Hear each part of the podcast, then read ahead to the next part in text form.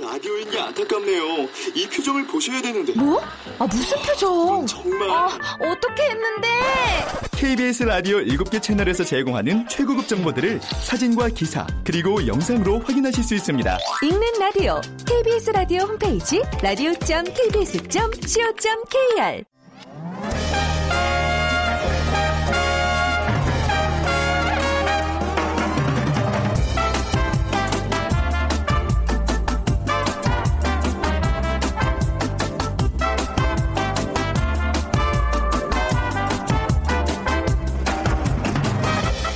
안녕하세요. 빅데이터로 보는 세상 아나운서 최현정입니다.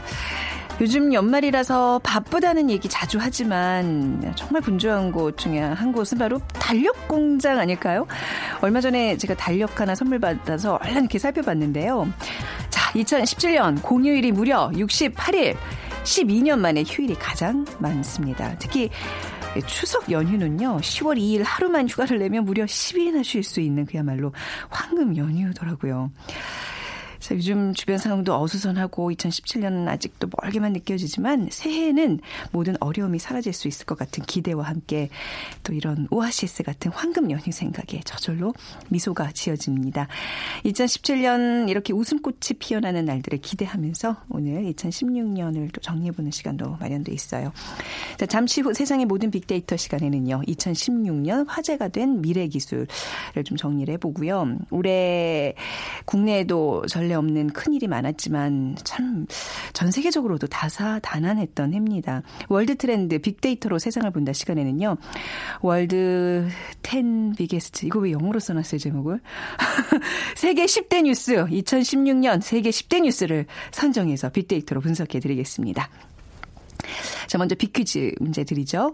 올해 지구촌에는 많은 일들이 있었죠. 특히 올해는 올림픽의 해였는데요. 지난 8월 세계인의 축제 하계 올림픽이 개최됐습니다. 삼바와 카니발 축구의 나라 제31회 하계 올림픽이 개최됐던 나라를 맞춰주시는 게 오늘의 퀴즈입니다. 그새 가물가물하시진 않으시죠? 네, 2016년 올림픽이 있었던 해니까 어느 나라인지 한번 좀 생각해 보세요. 1번 호주, 2번 브라질, 3번 가봉, 4번 하와이. 예. 아, 이게 헷갈릴 수 있겠네요. 우리가 보통 도시 이름으로 그 올림픽을 기, 억하는데 1번 호주, 2번 브라질, 3번 가봉, 4번 하와이 중에 어, 올림픽 개최했던 나라 맞춰주시면 됩니다. 오늘 당첨되신 분께는 커피와 도넛 모바일 쿠폰 드립니다.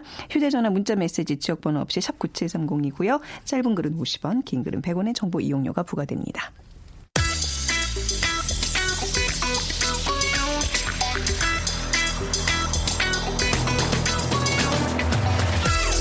오늘 여러분이 궁금한 모든 이슈를 알아보는 세상의 모든 빅데이터.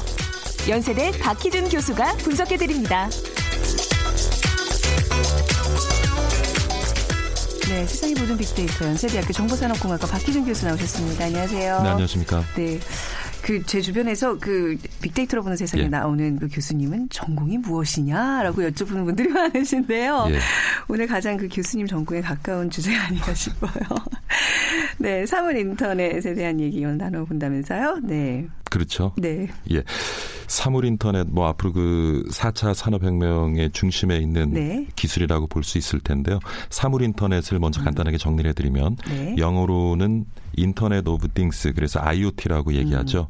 음. 어, 번역을 해보면 사물 인터넷으로 번역이 될 수 있을 텐데요. 네. 사물 인터넷의 궁극적인 목표는 우리 주변의 모든 사물을 인터넷을 통해서 연결하고요. 네. 어, 그 과정 속에서 사물이 가진 특성을 더욱 진흥하고 인간의 개입을 최소, 최소화하고 음. 자동화하면서 어, 다양한 연결을 통한 정보의 융합으로 인간에게 지식과 좀 더 좋은 서비스를 제공하는데 있다라고 어, 정의할 수 있을 것 같습니다. 더 어려워졌나요? 아닙니다, 아닙니다. 그러니까 이제 우리가 오늘부터 연말까지 예. 시간 통해서 이제 2016 미래 기술을 정리하는 시간을 마련하는데요. 이 3월 인터넷이 2016년 미래 기술의 어떤 핵심 키워드로 뽑힐 만한 이유가 있는 건가요? 그럼요, 이제 사물 네. 인터넷, 인공지능, 빅데이터 이런 기술들이 네. 사실은 이제 3차 산업 혁명이라고 하면 네. 정보와 혁명이라고 할 수 있을 텐데 사실 이제 4차 산업 혁명은 그러한 그 ICT 정보 통신 기술들이 우리 삶 속에 좀 더 이제 에, 스며들어서 음. 우리가 인지하지 못하는 상황 속에서도 지금 우리가 어, 사용하고 있는 많은 기능들을 어, 사용할 수 있는 그런 이제 환경이 구성되게 되겠죠. 그래서 네.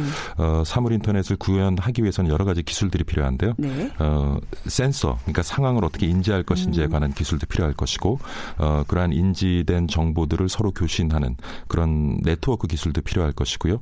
그다음에 그런 수집된 정보들을 해석하고 활용할 수 있는 그런 네.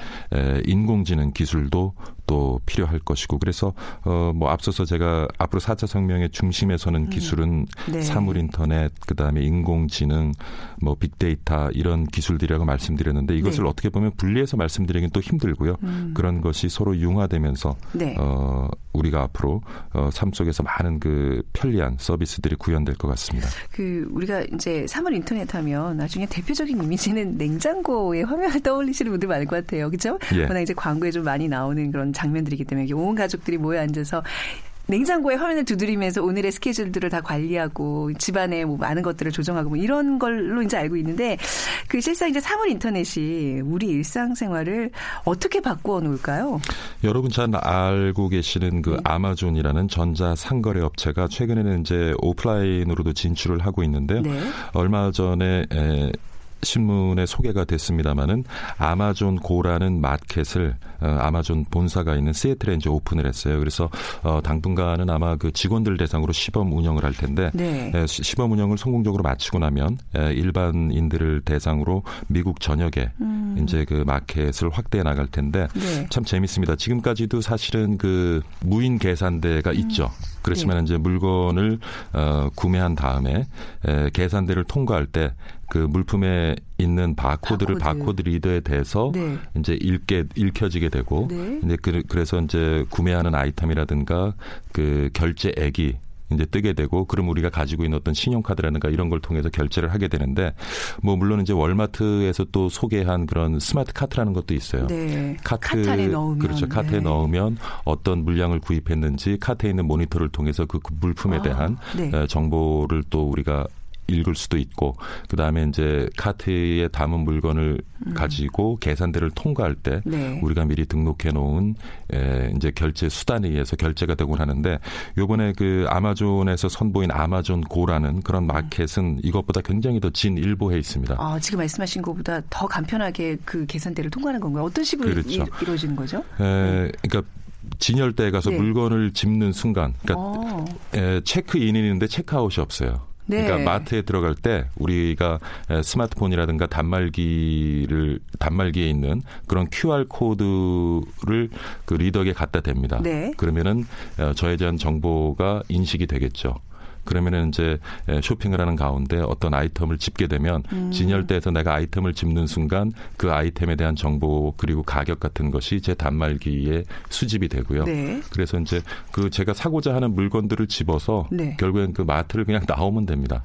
네, 나오면은 네. 에, 자동으로 이제 결제가 되고요. 물론 이제 제 단말기에는 에, 제가 결제하는 수단이 미리 이제 관련된 정보가 입력이 되어져 있어야 되겠죠. 음. 그래서 뭐 지금까지는 사실은 계산대는 있지만 사람이 없는 계산대는 존재했지만 지금처럼 이렇게 체크아웃 그 프로세스가 없는 것은 이제 요번이 처음이 되겠고요. 음, 네. 그래서 사물 인터넷이라고 하면 뭐 최근에 와서 얘기를 많이 합니다만은 전에부터 또 없었던 개념은 아니에요.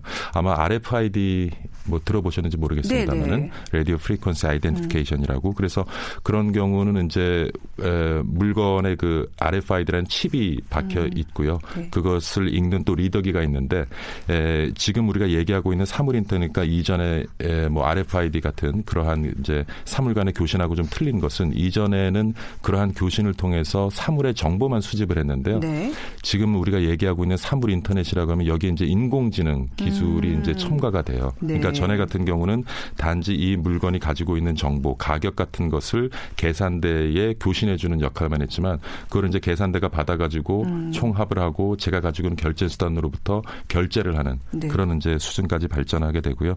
그래서 앞으로 뭐 우리 유통, 물류 이 분야에도 어 굉장히 많은 영향을 끼칠 것으로 보입니다. 이제 사람이 하는 일들이 많은 부분 이런 사물 인터넷으로 좀 대체될 수 있다는 그렇죠. 얘기. 인간의 개입이 네. 최소화되고요. 그러네요. 많은 이제 프로세스들이 자동화될 것으로 보였습니다. 네네. 그, 뭐 이렇게 겉 거창한 어떤 그런 물류나 이런 쪽이 아니더라도 우리 집에서 살면서도 아까 제가 말씀드린 그 냉장고도 그렇고 우리 밖에서 뭐 보일러 온도도 조절하고 이런. 것도 다 그렇죠. 사물 인터넷인 어, 거잖아요. 이제? 요즘 이동통신사들이 네. 이제 사물 인터넷 네. 관련해서 광고들을 많이 하는데 에, 가장 최근에 이제 많이 선보이고 있는 서비스는 냉난방 조절이라든가 네. 그다음에 집 안에 보안이라든가 음. 이런 것과 이제 연계가 될 수 있는데요. 아까 냉장고 말씀을 하셨지만은 지금은 우리가 물건을 구입할 때 예를 들어서 어 마트에 가서 음. 이제 물건을 구입한 다음에 계산하는 그 프로세스가 이제 자동화되는 것이고요. 네. 앞으로 이것이 더 진일보하게 되면 에, 뭐 요즘 계란 파동이 나면서 참 계란을 구입하기 어, 힘든데 예, 많은 가정에서 네. 계란은 이제 예. 주기적으로 구입을 하시잖아요. 네. 그리고 사용량도 어느 정도 일정하고요. 네. 그럼 냉장고가 어 우리 사용자의 계란 사용 패턴, 음. 구매 패턴을 갖다가 읽어내요. 그것이 음. 뭐냐면 딥 러닝이라고 우리 인공지능 기술인데 아. 지난번에 이제 알파고와 이세돌 구단의 대국에서도 이제 선보인 기술이 네. 되겠죠. 그래서 냉장고가 냉장고 사용하는 사용자들의 그러한 식자재 소비 행태, 음. 구매 행태를 학습을 하게 돼요. 어, 내일쯤이면 떨어질 계란 뭐 좀 구매해 놓으시죠. 뭐 이런 그렇죠. 식으로 이제 메시지를 계속 주는 거예요. 그러면 네. 지금은 이제 메시지를 아, 주는데 네. 앞으로는 네. 냉장고가 마트에 직접 주문을 합니다. 아. 예. 그러면 네. 이제 마트에서 냉장고로부터 주문을 받고 배송을 하게 되고 그리고 미리 입력해 놓은 결제 수단에 의해서 결제가 되는 거죠. 어, 네, 네. 앞으로는 이런 이제 수준까지 발전하게 될 것으로 네. 보였습니다. 어, 사물 인터넷 사실 이제 주부 입장에서 굉장히 솔깃한 것 같아요. 그 많은 부분들이 내 손을 거치지 않고 알아서 예. 똑소리 나게 해주는 아마 주부들의 시대가. 여가 시간이 앞 지금보다는 훨씬 네. 더 늘어날 뭐 것으로 주부뿐 보여집니다. 아니라 뭐 요즘 또 남성분들도 워낙 많이 가사 분담을 하고 계시기 때문에 그 사물 인터넷이 이렇게 상용화되면 왜 전 그 영화도 갑자기 생각나는데 왜 빅 히어로 보면 그 베이맥스라고 이렇게 옆에서 인형이 내 모든 걸 이렇게 체크해주고 이러잖아요. 어떤 우리 건강한 삶을 위해서도 굉장히 삶이 좀 이렇게 좀 좋아지겠네요. 네. 그렇죠. 지금 이제 웨어러블 기기, 음. 뭐 스마트 밴드라든가 스마트 와치를 네. 활용해서 우리의 기본적인 어떤 건강 수치들을 음. 우리가 어, 확인해 보곤 하는데 앞으로 이것도 이제 더 진일보하게 되면 네. 에, 우리가 가지고 우리 몸에 착용하고 있는 웨어러블 기기가 우리 몸의 여러 가지 건강 관련된 수치들을 음. 측정을 하고요. 네. 그러한 자료들을 수집을 해서 지금은 우리에게 보여주고 음. 어떤 수치를 넘었을 때 우리한테 에, 알람 주는 그 네. 정도의 역할을 하지만 앞으로는 어떤 이상이 생겼을 때는 우리 전문의에게 네. 직접 이제 병원 시스템에 연계가 되어져서 예를 들어서 뭐 혈압 수치가 최근 며칠 동안 일단은 그 허용 수치를 넘어갔다 지속적으로 음. 할 경우에는 에, 이제 제가 등록되어 있는 병원이라든가 주치의에게 네. 연락을 하기도 하고요. 네. 지금은 그리고 웨어러블 기기라고 하면은 우리 몸 밖에 이제 밀착형 기기인데 네. 앞으로는 향후 뭐 수년 이후에는 에, 우리 몸 속에 있는 장기에도 아. 그런 센서들을 이제 어. 받을 거예요. 아. 그래서 제가 뭐 간이 좀 문제가 있다라고 네. 하면 간에다 센서를 어, 박아놓고 예. 그 센서가 우리 간 수치를 실시간으로 측정을 한 다음에 간 수치에 어떤 이상이 나타나고 어, 어떤 그 우리가 어떤 감당할 수 없는 수준의 아, 어떤 네. 그런 증상을 앓게 된다면은 우리가 인식하지 않은 상황 네. 속에서도 네. 우리가 등록돼 있는 병원이라든가 주치의에게 연락을 해서 필요한 조치를 또 취하도록 하는 그러한 어, 과정까지도 앞으로 이제 발전을 어, 해 나갈 걸로 보여집니다. 지난 한 주 간 수치가 급격하게 나빠지고 있습니다. 뭐 다음 주에는 뭐 음주를 좀 줄여주세요. 뭐 이런 끊임없는 나를 좀 조절할 수 있는 어떤 기계들이 그야말로 이제 내 주변에 쫙 그러니까 뭐냐면 아까 제가 아, 인간의 개입을 최소화한다고 했잖아요. 지금 웨어러블 기기에 나타나는 수치를 음. 보고 제가 위험한 상황을 인식을 하고 제가 병원을 가야 네네네. 되지만 앞으로는 제가 차고 있는 웨어러블 기기 혹은 네. 장기에 박혀 있는 그런 칩들이 병원과 직접 병원에 있는 의료 시스템과 교신을 하면서 네. 저한테 치료 필요한 치료라든가 처방을 해주고 그러니까 네. 제 개입을 한 단계 걸르고 어, 가는 거죠. 냉장고도 그렇고 제 몸도 그렇고 항상 그 신비주의의 핵심이었는데 네. 안에 뭐 있는지 모르고 어떤 상태인지 몰랐는데 이제는 이런 것들이 다 이제 표면화되고 어떻게 보면 굉장히 편리해질 수도 있는데 어, 또 약간 아찔한 겁도 좀 나고 그러네요. 예. 그 사물 인터넷의 상용화로 가장 현재 주목받고 있는 산업은 또 어떤 게 있어요? 어, 제가 여러분들이 네. 사물 인터넷이라는 걸 좀 피부로 느낄 수 있도록 설명을 해드리려고 네. 뭐 헬스케어라든가 그다음에 스마트홈이라든가 어, 쇼핑이라든가 이런 것을 이제 예를 들어 설명을 드렸는데 지금 사실 사물 인터넷이 가장 많이 사용되고 있고 상용화되어 있는 분야 산업 분야입니다. 그래서 네. 어떤 그 생산 공정 속에서 음. 어 그런 어떤 분량을 잡아낸다든가 그리고 생산 공정을 개선한다든가 이런 것이 이제 기계 간에 서로 교신을 하고 문제가 생겼을 때 그걸 스스로 개선해 나가는 네. 그런 데 많이 활용이 되고 있고요. 네. 그리고 최근에 가장 많이 투자가 이루어지는 부분은 아무래도 이제 자율 주행차 부분입니다. 네. 이제 connected car라고도 얘기를 하는데 자율 주행차가 상용화되기 위해서는 음. 그러니까 아까 말씀드린 것처럼 인간의 개입이 최소화되는 거잖아요. 네. 지금 어떤 상황을 운전자가 인지를 하고 거기에 대처하는 과정을 통해서 운전을 하게 되는데 네. 그 모든 것들을 사물간의 교신을 네. 통해서 해결을 한다는 거죠. 그러니까 교통 시스템과 그리고 제가 지금 타고 있는 차량 그리고 도로 위에 제 차량을 제외한 여타 차량과 서로 이렇게 사물간의 교신을 하면서 음. 그런 주 어진 교통 상황에서 안전한 운행을 할 수 있도록 이제 해 나가는 거. 여기 중심에도 결국에는 이제 사물 인터넷이라는 기술이 필요할 것 같습니다. 네, 지금 쭉 해주셨던 또 미래 모습들 뭐 생산성도 높아지고 또 여가도 즐길 수 있는 사람들도 있겠지만 또 반면에는 일자리가 줄어서 그죠? 그렇죠. 사회 양극화 현상이 더 심해질 것 같다는 우려도 사실 미국 네. 통계를 봐도요. 네. 지난 100년 동안 우리 삶의 많은 부분이 기계로 의해서 자동화가 이루어졌습니다마는 음, 네. 근데 참 재밌는 것이 여가 시간은 계속 줄고 있어요.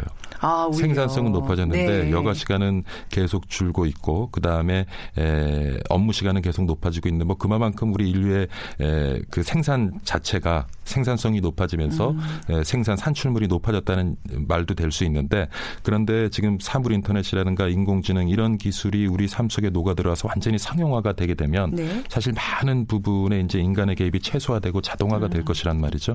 그렇게 되면 아마 일자리는 당연히 음. 줄어들 것으로 보여집니다. 네. 그래서 어 뭐 일자리가 줄어드는 과정에서 음. 지금 어떤 우리가 얘기하고 있는 그런 기술을 소유하고 있고 활용할 수 있는 그러한 어, 인구 그렇지 못한 인구 간의 어떤 빈부 격차는 훨씬 더 네. 차이 극심해질 수가 있고요. 그래서 이제 우리 사회에서 앞으로 일자리를 만들어 나가는 것도 중요하지만 일자리를 나누어 갖는 것도 굉장히 하나의 방법이 아닐까 생각이 하고요. 음. 그리고 어, 그만큼 이러한 기술들이 우리 삶 속에 들어오면 생산성은 높아질 수밖에 네. 없기 때문에 그런 어떤 일자리가 가지고 있는 생산성이 높아지고 일자리부터 얻을 수 있는 수익이 높아진다면 그 일자리를 이제 우리가 나누어 갖는 네. 그러한 제도 제도를 좀 만들어내야 될 것 같고 네. 아무래도 이제 여가 시간은 분명히 많이 늘어날 거예요. 음. 그래서 이것을 우리가 잘만 활용을 한다면 네. 지금보다 훨씬 더 여유롭고 네. 어, 여가를 즐길 수 있는 그런 삶을 살아갈 수 있지 않을까라는 음. 긍정적인 희망을 해봅니다. 네, 우리가 항상 그 미래 기술 얘기하면서는 어떤 이렇게 우리가 어, 예상치 못하는 어떤 부작용들 그걸 또 최소화할 수 있는 그 기술 속도에 맞춰서 많은 방안들을 내놓는 숙제가 항상 뒤에 뒤따르기 마련인데 자 오늘 뭐 이런 사물 인터넷 네, 보안 문제를 비롯해서 많은 문제들 또 앞으로 또 방안들이 있지 않을까 싶네요. 오늘 네. 재미있는 미래 기술 이야기 이 하늘을 정리하는 얘기기도 하지만 또 다 다음 해를 또 내다보는 좀 좋은 그런 시간이었습니다. 연세대학교 정보산업공학과 박희준 교수와 함께했습니다. 감사합니다. 네, 감사합니다.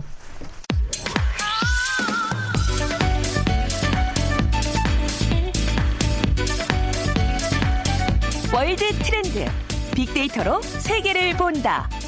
르몽드 디플로마티크 임상훈 기자와 빅커뮤니케이션 전민기 팀장이 분석해드립니다. 네, 임상훈 기자, 전민기 팀장 두 분 나오셨어요. 안녕하세요. 네, 반갑습니다. 네. 자, 오늘 빅퀴즈 임 기자님께 부탁드려볼까요? 네. 네. 오늘 네. 빅퀴즈입니다. 네. 올해 네. 지구촌에 많은 일들이 있었는데요. 특히 올해는 올림픽의 해죠. 아, 지난 8월 세계인의 축제 하계 올림픽이 열렸었는데요.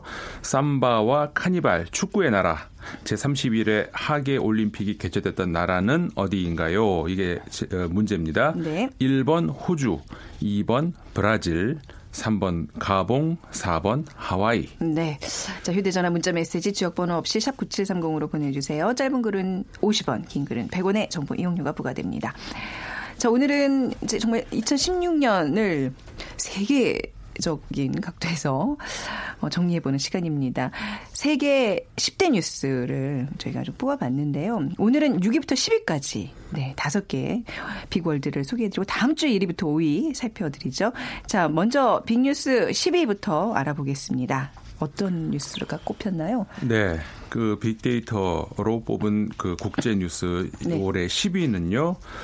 그 뭐 올해도 역사 속으로 사라진 인물들이 음. 많이 있었죠. 그 중에서 아, 쿠바 혁명의 주인공이자 쿠바 현대사의 산 증인이라고 할 수 있죠. 네. 피델 카스트로의 사망 이게 이제 10위로 꼽혔습니다. 네. 사실 그 피델 카스트로라고 하면은 역사에서 굉장히 엇갈린 평가가 나오는 인물이죠. 뭐 혁명가, 쿠바의 혁명가, 정치인 뭐 이런 그 좋은 평가가 있기도 하지만 또 독재자 뭐 이런 그 인권 탄압을 했던 사람 이런 나쁜 또 평가가 있기도 합니다.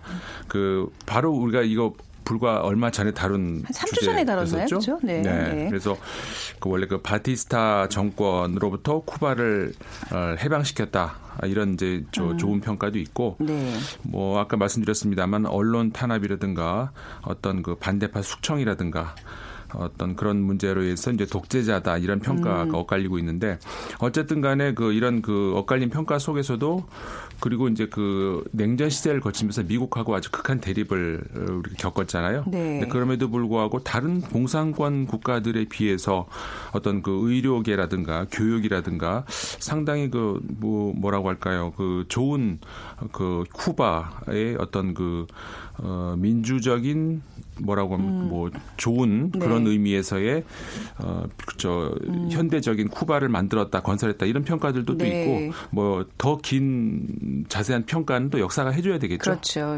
이게 SNS에서 언급량이 꽤 많았어요. 카스트로 네. 사망에 관해서. 그러니까 1월부터 사망 전까지는 사실 피델 카스트로에 대한 언급량이 올해는 많지가 않았는데 이제 사망한 11월 28일 기점으로 전후 한 이틀 동안 가장 많은 음. 언급이 있었고요. 그 미국과 도널드 트럼프에 대한 연관어의 언급이 가장 많았습니다. 아, 그래서 네. 아직도 이슈가 되고 있는 게 카스트로의 발언인데 지난번에 소개해드렸지만 미국이 무너질 때까지 죽지 않겠다라고 음. 말한 것과 도널드 트럼프의 네. 당선을 연결시키면서 많은 네. 티즌들이 댓글을 네. 달았고요. 또 사망 이후에는 어, 대부분의 어떤 유명 인사들 사망 후에 SNS 반응이라든지 음. 언급을 보면은 이 피델 카스트로가 어떤 사람인지 네. 또 쿠바에는 어떤 의미가 있는지 어떤 일들을 해왔는지 또 체게바라와의 관계가 음. 어떤지 뭐 이런 언급량이 급증했습니다. 네. 자, 9위로 넘어가 보겠습니다. 올해 환경 문제도 빼놓을 수가 없어요. 어떤 것들이 좀 떠오르시나요? 사실 올해 지구가 좀 많이 아팠죠. 네. 어, 일단 그, 그 환경 문제를 우리가 얘기하면 항상 온난화, 지구 온난화 얘기를 하지 않습니까? 네. 그 올해 그 얼마 전 11월 달이었었죠. 그 북극의 기온이 음. 어, 관측했던 이래로 최고로 높았다. 어. 이런 보도가 나오면서 저 과학자들은 물론이고 우리 저 시민들이 깜짝 놀랐던 그런 일이 있었죠. 음. 그러니까 원래 그 북극 기온이 그 11월 달이면 영하 25도 안팎을 네. 이제 기록을 하는데 어, 거기에 훨씬 못 미치는 영하 5도로 관측이 됐거든요. 그러니까 이게 오늘 아침에도 이렇게 뭐 포털 사이트 떴는데 빙하가 녹는 속도가 우리가 생각하는 것보다 훨씬 빠르다는 네. 그런 제가 제목을 봤었거든요. 그렇죠. 네. 이게 우리한테 지금 잘 안 와닿을 네. 수 있는데 이게 우리 생각 이상으로 어, 지구 온난화가 심각한 수준으로 우리한테 지금 그 덮쳐 올 수 있다는 네. 물론 엘리뇨 현상으로 설명을 많이 음. 하긴, 하긴 합니다만은 우리가 이것도 다뤘었죠. 우리 이제 네. 큰 주제로 한번 다뤘었는데 이게 이제 온난화가 되다 보니까는 이제 그그 큰그 그 파장 모양처럼 음. 어디는 더워지고 어디는 추워지고 이렇게 오, 그, 그런 현상이 나오잖아요. 그러면서 이제 북극은 갑자기 또 이렇게 더워지는 이런 현상이 오게 네. 되는데 뭐 그런 현상뿐만 아니라 올해 그 여기저기 지진이 또 많았었죠. 아, 지진이, 네. 예, 평소 어 여기도 지진이 원래 나나 할 싶은 그런 장소. 올해 이탈리아 같은 경우에도 네. 큰 지진으로 200명 음. 이상이 숨졌었고요. 미얀마에서도 큰 아니 심지어 지진의 안전지대로 가는 이제 우리나라에서조차 그러니까요. 예, 지진 맞습니다. 발생했습니다. 그리고 또 SNS상에서는 한파와 관련된 신조어도 많이 네, 생겼어요. 올해 네. 1월에 상당히 이제 이슈가 됐었던 겁니다. 그래서 작년 12월과 1월 들어서 한파하고 폭설에 대한 언급량이 급격히 늘었죠. 그래서 지난해 같은 기간보다 300% 이상 언급량이 늘었고요. 한파와 폭설에 대한 언급량이 1월 한 달 동안만 124만여 건이니까 이거 네. 상당히 많은 그런 언급량이었고요. 그러다 보니까 이제 미국에서는 이 신조어가 많이 등장을 했는데 네. 미국 동부를 덮친 눈폭풍을 스노질라 그러니까 고질라와 아. 눈을 합쳐서 만들기도 했고 2010년 폭설 당시에 오바마 대통령이 사용했던 스모, 스노마겟돈 음. 그러니까 눈과 종말을 비슷하는 아마겟돈이 합쳐진 말들 뭐 이런 신조어들이 또 올해 초에 음. 한파와 또 폭설과 관련해서 상당한 이슈가 됐던 또 어, 이런 단어였습니다. 네. 그 어느 때보다 지구가 굉장히 많은 몸살을 앓았던 환경적으로 그런 해였고 자 8위 알아보겠습니다. 파나마 페이 퍼스네요. 이게 네. 뭐죠? 네. 이게 그러니까 우리나라에서 상대적으로 많이 크게 안 알려진 네, 그런 네. 뉴스죠. 근데 왜 그러냐면은 이제 우리나라의 유명 인사들 중에서 상대적으로 다른 나라에 비해서는 좀 적었기 때문에 그러는데 네. 뭐 우리가 잘 알려진 대로 이게 참 우리 탈세냐 절세냐 항상 우리가 이거 좀, 음. 어, 좀 이게 좀 아슬아슬한 문제잖아요. 음. 어떻게 보면 이쪽일 수도 있고 저쪽일 수도 있고. 그러니까는 쉽게 얘기하면은 그 우리나라 은행이 아닌 다른 그 나라 은행으로 무슨 절세의 의도라고 할 수도 있고 아니면 탈세의 의도라고 할 수도 있고 그러니까 네. 이 리스트에 이름이 올랐다고 해서 범죄자는 아니죠. 네. 그런 건 아니지만 어쨌든 간에 어, 어? 그 다른 나라 은행으로 굳이 왜 돈을 이렇게 음. 뺐을까라고 하는 네. 뭐 그런 어쨌든 간에 이 리스트에 오르면서 곤욕을 치렀 곤혹을 치렀던 유명 인사들이 많이 있고 네. 특히 정치인들 중에서 이 문제 때문에 바로 물러났던 음. 퇴진했던 이런 정치인들도 많이 있었을 정도로 네. 굉장히 올해 올해 또 큰 사건 중에 하나 있었죠. 21만 개의 페이퍼 컴퍼니가 예. 이 지금 목록에 명단을 올렸다면서요. 명단 파나마에 로펌이 예. 있습니다. 모색 네. 폰세카라는 그 회사인데 여기서 이제 유출이 돼갖고 21만 4천 개 페이퍼 컴퍼니의 네. 자료 약 1,150만 음. 건의 그 자료가 유출되면서 뭐 상당한 지금 뭐 음. 뭐 전 국가적으로 지금 일본 같은 경우는 최근까지도 뭐 수백 명이 또 이름을 올리면서 아, 주 이슈가 되고 있습니다. 자 그리고 7위 이건 굉장히 또 우리와 밀접한 관계가 있네요. 탄핵이라는 단어가 세계 뉴스로 꼽혔어요. 네. 누가 있었죠 또 우리나라 말고 앞서서 네. 브라질의 지우마 네. 호세프 대통령이 있었죠. 공교롭게도 두 정치인이 또 여성 정치인이라는 음. 또 그런 어, 공통점이 있어가지고 어, 네티즌 상에서는 그 두 정치인을 비교하는 그런 일, 저 이야기들도 많이 나오더라고요. 네. 예를 들어서 이제 그 당선 과정에서부터 좀 이렇게 그 문제가 있었다는 그런 거. 그 다음에 어, 마지막까지 두 그 정치인 모두 음. 혐의를 인정하지 않는다. 네. 어, 호세프 대통령도 마찬가지죠. 물론 호세프 대통령 같은 경우는 완전히 결정이 됐죠. 탄핵 결정이 됐었는지 몰랐지만. 네. 그 다음에 그 여성이라는 점을 많이 강조를 했던 그런 것도 있었고, 뭐 헌법의 권리를 강조했다. 이런 여러 가지 이제 공통점들을 많이 이야기하는데 이제 결정적으로 그 차이점이 있더라고요. 네, 그러니까는 네. 호세프 대통령 같은 경우에는 여성이라는 어떤 저, 여성 정치인으로서의 피해 의식에 대해서 여성 단체들이 옹호를 많이 음, 했어요. 근데 네. 우리나라 박근혜 대통령 같은 경우에는 오히려 여성 단체에서 그 여성성으로 인해 강조함으로 인해 가지고 여성의 정치 참여를 오히려 음. 후퇴시켰다라고 하는 네. 그런 반박하는 그런 선명들이 나오는 그런 차이점들이 좀 있긴 음, 있더라고요. 네, 그러니까 여기는 지금 탄핵안이 이제 뭐 하원에서 통과됐고 그 이후에 이제 모든 게 다 이제 결, 끝난 상황인가요? 브라질은 끝났어요. 아 그렇군요. 네.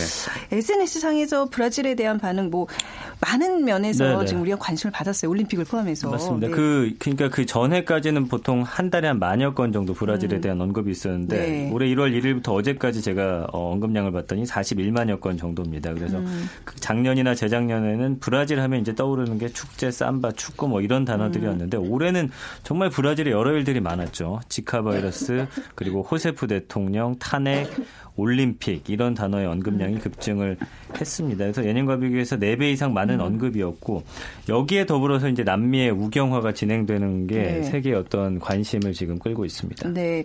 그래서 브라질이 세계 뉴스에 지금 어, 국제 뉴스에 6위에 뽑혔네요. 그렇죠. 오, 네. 그 그러니까 아까 말씀드렸던 그 탄핵하고도 여기 연결이 또 되게 네. 됐는데 어쨌든 간에 말씀 지금 전민기 팀장 음. 하셨던 것처럼 브라질에 상당히 뉴스가 많이 있었죠. 지카 바이러스 때문에 우리가 참 우리도 우리도 올림픽을 참가를 하다 보니까 네. 걱정도 많이 했는데 다행히 그로 인해서 우리나라에는 큰 피해는 없었지만 그 다행스럽게 잘 넘어갔지만 어쨌든 간에 그 음. 남미에서 좀 피해가 많이 발생을 했었고 네. 브라질에서 참 이좀 행복해야 될큰 축제를 앞두고 이것 때문에 그 다음에 이제 정치적인 어떤 문제 때문에 음. 좀 어, 웃지만은 어, 웃을 수만은 없었던 그렇죠. 그런 일이 있었죠. 그 지카 바이러스 이 감염자도 굉장히 많아지고 이러면서 이것도 이제 뉴스 안에 그 브라질 안에 그냥 포함된 거죠. 그렇죠. 네네. 그러니까 지금 지카 바이러스 감염자가 세계 73개국에서 음, 네. 150만 명이 넘게 어, 발생을 그렇군요. 했고 최근에는 네. 이제 홍콩에서 600명 가까이 또 발생하면서 아직도 네. 우리나라는 지금 여러 이슈들 때문에 좀 밀려나 있지만 네. 전 세계적으로 지금 지카 바이러스는 어. 아직까지도 상당한 이슈인 어, 겁니다. 긴장의 끈을 놓을 수 없겠군요. 그렇죠. 세계 뉴스에 뭐 브렉시트며 또 올해 많은 또 테러들도 있었고 이제 이런 것들은 다 5위에서 1위 그 맞습니다. 사이에 포진돼 있는 건가요? 그렇죠. 아, 또 다음 시간을 기대해 보겠습니다. 르몽드 디플로마티크 임상훈 기자, 빅데이터 전문가 전민기 팀장 두 분과 함께했습니다. 감사합니다. 고맙습니다. 감사합니다. 자, 오늘 맞춰주셔야 할 문제는요. 네, 바로 브라질이었습니다. 올해 올림픽을 개최한 나라 리우올림픽. 0831님 빅퀴즈로 어, 상식이 커져가는 것 같습니다. 아, 감사해요. 저희 그 빅퀴즈 굉장히 성심성 있고 고민하면서 내는 거라는 거 꼭 알아주셨으면 좋겠고요. 그리고 6021님 아, 올해 잘한 게 뭐냐고 물어본다면 빅데이터로 꼬박꼬박 들어서 시대 흐름을 놓치지 않고 있다는 겁니다. 허, 오늘 이렇게 왜 좋은 말씀들만 남겨주시죠? 음, 더 열심히 하라는 뜻으로 받아들이고 오늘 이 시간 마무리하겠습니다. 두 분께는 커피 보내드리도록 할게요. 자, 저는 내일 오전 11시 10분에 다시 찾아뵙겠습니다. 지금까지 아나운서 최현정이었습니다. 고맙습니다.